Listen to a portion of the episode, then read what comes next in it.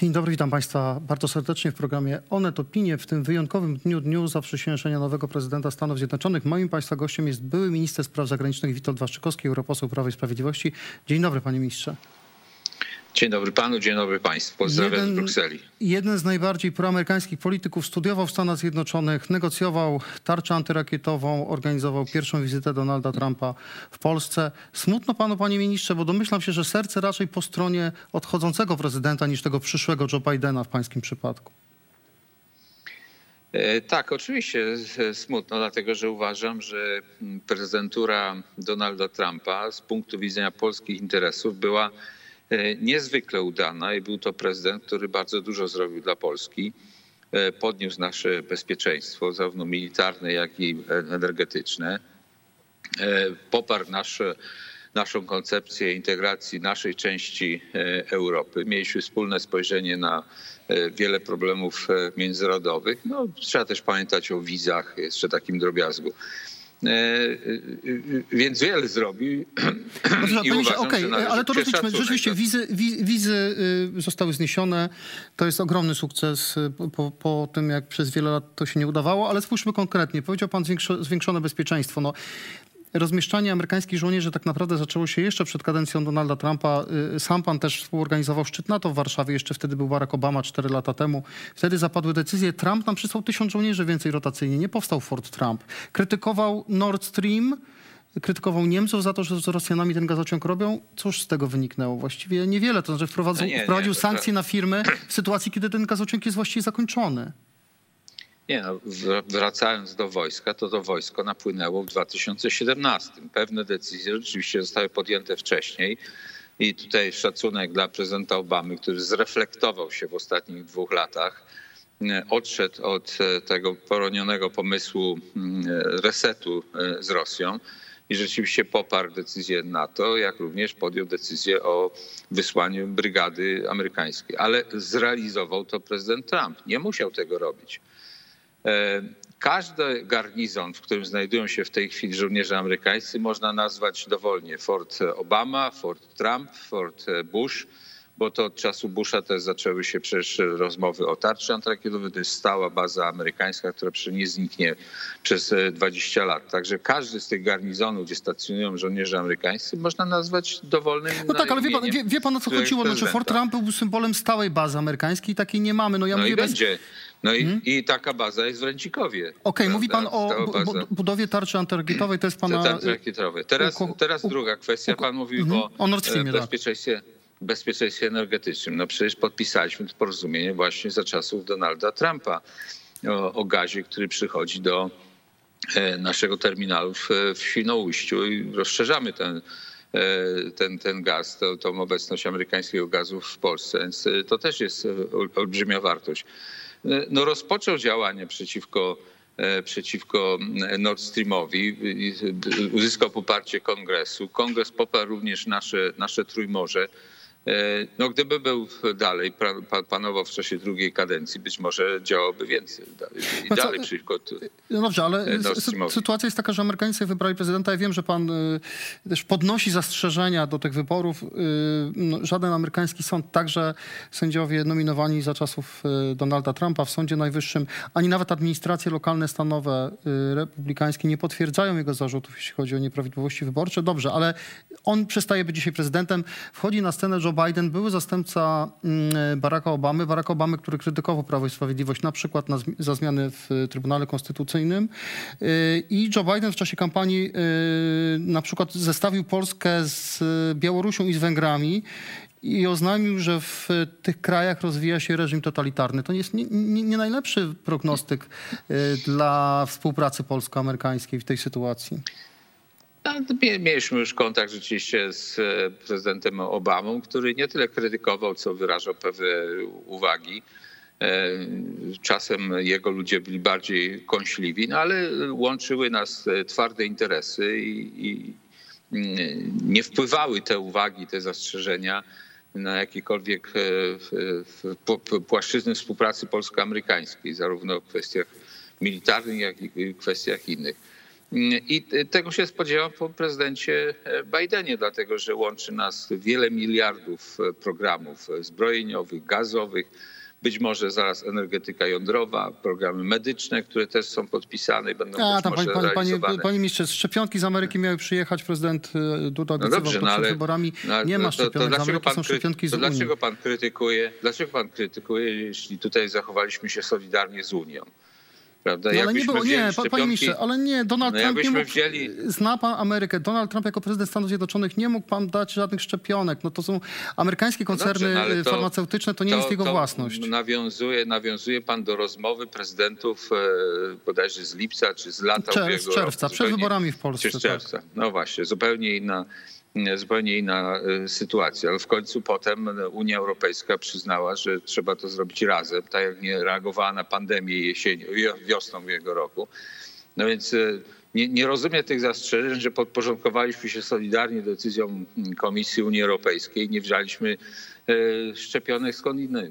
Natomiast ja w tej chwili apeluję do władz polskich, żeby kupować, gdzie się da e, te szczepionki. Nie Czyli robić jak Niemcy tutaj... i Duńczycy, kupować na wolnym rynku Absolutnie też, tak? tak? absolutnie tak. Jeśli taka jest możliwość, jeśli byłaby taka możliwość... No wie pan, była taka możliwość. Firma Moderna, ta druga, która wprowadziła szczepionki, oferowała nam zakup i dostalibyśmy je po realizacji przez tę firmę kontyngentu unijnego, czyli minister no ale... Dworczyk mówi pod koniec roku, rząd nie kupił tych szczepionek. No ale ulegliśmy oczywiście namowom, że wspólnie, solidarnie, Unia więcej, taniej będzie i tak dalej okazuje się, że państwa się wyłamują. I ja uważam, że zdrowie Polaków się liczy bardziej niż jakaś źle pojęta solidarność europejska i jeśli będziemy mieć wiarygodny dostęp do wiarygodnych e, szczepionek, to też należy kupować. Ja też zadeklarowałem jako europoseł, chętnie się dołożę z, ze swoją pensją do, do tego zakupu i, i, i na przykład chętnie bym zakupił jakąś ilość szczepionek dla polskich dyplomatów, którzy funkcjonują e, w odległych państwach, gdzie służba zdrowia jest na bardzo niskim e, poziomie. O, to jest cenny gest, drodzy Państwo. Notabene podobno Izrael szczepi dyplomatów, także zagranicznych, którzy mieszkają na jego terenie. E, panie ministrze, jeszcze wróćmy na chwilę do, e, do zaprzysiężenia nowego prezydenta amerykańskiego. Czy pan sądzi, że Biden ulegnie takiej manii amerykańskich prezydentów, no co najmniej od George'a W. Busha, takiego resetu, o którym pan wspomniał w relacjach z Putinem, albo y, dojrza, dojrzewania w jego oczach demokraty, tak jak to mówił y, Bush swego tak, czasu. Czy, czy, czy, ta administracja będzie pozbawiona tej jednak naiwności, y, mając już Obawiam bogate się, doświadczenia? Mhm. Obawiam, obawiam się, że nie. Każdy prezydent ulegał temu na początku każdy był kuszony przez Rosjan i wchodził w te, w te tory, dostrzegał właśnie tą demokratyczną duszę Putina, głęboko patrząc mu w, w oczy. E, I to kuszenie już się zaczęło. Rosjanie już e, próbują e, nawiązać kontakt z administracją amerykańską, próbują wtłoczyć tę administrację w, w trudne, kosztowne rozmowy o rozbrojeniu. To, to pięknie brzmi, aby świat się rozbrajał, ograniczał zbrojenia, ale ja akurat poświęciłem na ten temat wiele lat pracy naukowej i wiem, że E, takie rokowania nie przyczyniają się do poprawy sytuacji międzynarodowej. Także obawiam się, za, za Bidenem sto, stoją te think tanki jak Atlantic Council, jak Brookings Institution, to one były za resetem. I, i może mogą go przekonać, żeby zaczął to, to próbować. Więc e, ja już też mówiłem o tym kilka miesięcy temu w Europarlamencie w czasie sesji plenarnej. Przestrzegam, żeby nie ulec takiej pokusie E, bo jest to zdradliwy krok. Panie ministrze, musimy pozostać w tej Rosji, bo wokół Rosji wiele się ciekawego dzieje. Czy pan rozumie gest Aleksija Nawalnego, który, kiedy nie udało się Rosjanom go ukatrupić rosyjskim służbom. Oczywiście trudno sobie wyobrazić, że rosyjskie służby kogokolwiek y, mogą zatruć na terenie Rosji bez wiedzy i akceptacji Putina, ale kiedy udało się go wywieźć na zachód do Niemiec, tam został wykurowany, on wraca do Rosji i od razu jest zatrzymywany. Czy pan widzi tutaj logikę? Przecież jego życie jest w zagrożeniu, a jednocześnie widać, że on przygotowuje pewną akcję, bo właśnie ujawnił taki film pokazujący gigantyczną, tak. gigantyczny pałac, prawdopodobnie należący do Putina, wartości ponad miliarda dolarów, więc on jego powrót jest pewnie jakimś elementem szerszej kampanii. Tylko czy, czy, czy pan widzi w tym jakiś no, sens? Czy on nie jest zagrożony? Tak, widzę. Absolutnie pozostając w Niemczech czy Wielkiej Brytanii, mamy doświadczenia poprzednich jego E, nazwijmy to pobratymców, wcale nie byłby bezpieczniejszy. Przypomnę los Litwinienki, Skripala i tak dalej. Mógłby też również być tam zaatakowany, otruty, zabity i tak dalej. E, więc powrót do Rosji wcale nie oznacza pogorszenie sytuacji bezpieczeństwa. E, po drugie, rozumiem to, ponieważ to jest rasowy polityk, fighter, który ma, miał świadomość, że gdyby został na migracji, byłby zmarginalizowany totalnie tak jak na przykład e, tutaj jest, pokazuje los Chodorkowskiego i innych e, e, działaczy politycznych, którzy nie wrócili do Rosji. Więc on świadomie powrócił, bo chce prowadzić, wie, że tylko tam może prowadzić tą działalność przeciwko Putinowi. Z drugiej strony ja też muszę pamiętać i to przestrzegam wszystkich, że to, to nie jest rasowy demokrata gdyby kiedyś e, Nawalny przejął władzę w Rosji, to byłby to nacjonalista, e, który nie wykluczam, że prowadziłby taką wielkorosyjską politykę. W jakim sensie to, co, co on zagrażałby nam, e, jego rządy no, potencjalnie nam zagrażały? Czy on jest podobny w tym sensie takim wielkorusem jak Putin? jak Sołżenicyn, prawda, i tak dalej. Proszę, proszę sprawdzić jego wystąpienia na temat, co on myśli o Ukraińcach, Białorusinach, w ogóle nie traktuje ich jako odrębne narody uważa, że to są, to są, to są bracia, tak samo jak, jak Rosjanie. No i powiedzieć bracia wielki, to jest jedno, naród, a, mieć, no. Y, mieć ochotę ich y, jakoś pozbawić państwowości to jest drugie. No i przypuszczam, że prowadziłby podobną politykę. No to wie pan co, tu my no, nie mamy ale... w kogo inwestować. Ja mówię o krajach y, demokratycznych. Nie mają w, w kogo inwestować, jeżeli chodzi o, o, Rosję w takim razie, jako potencjalnego To prawda, nie widać, nie widać tam. Dlatego ja też w wczorajszej debacie, kiedy rozmawialiśmy o Nawalnym, o Rosji, e, mówiłem, że należy podjąć stanowcze działania e, sankcyjne no właśnie, czy, czy pan sądzi, tylko... że, że, że, Unia może y, jakieś zaostrzyć sankcje wobec y, Putina? Może, ale nie zrobi tego, nie no chce. No, pisałem, trzy, trzy lata temu pisałem w analizie dla, dla Onetu, dla waszego, e, o zbrodni i karze i mówiłem, że te, te, te sankcje powinny ugodzić wreszcie w część, bogatą część społeczeństwa rosyjskiego, która popiera Putina oligarchów, celebrytów, naukowców, sportowców, e, artystów, prawda?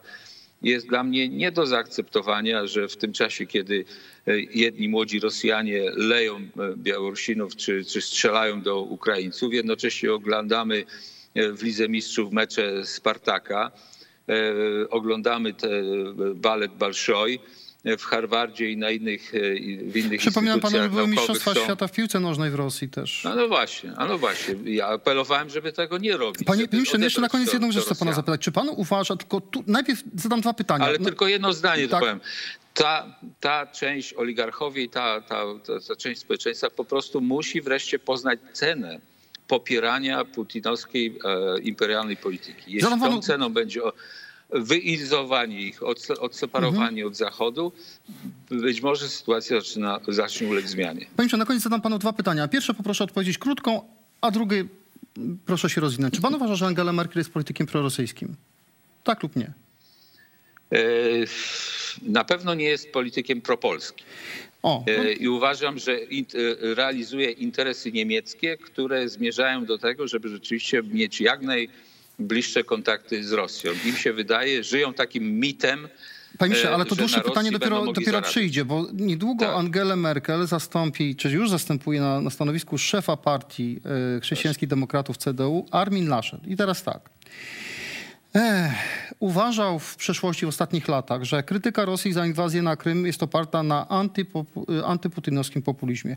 Bronił Bashara el-Assada, to wspólna agenta z Władimirem Putinem.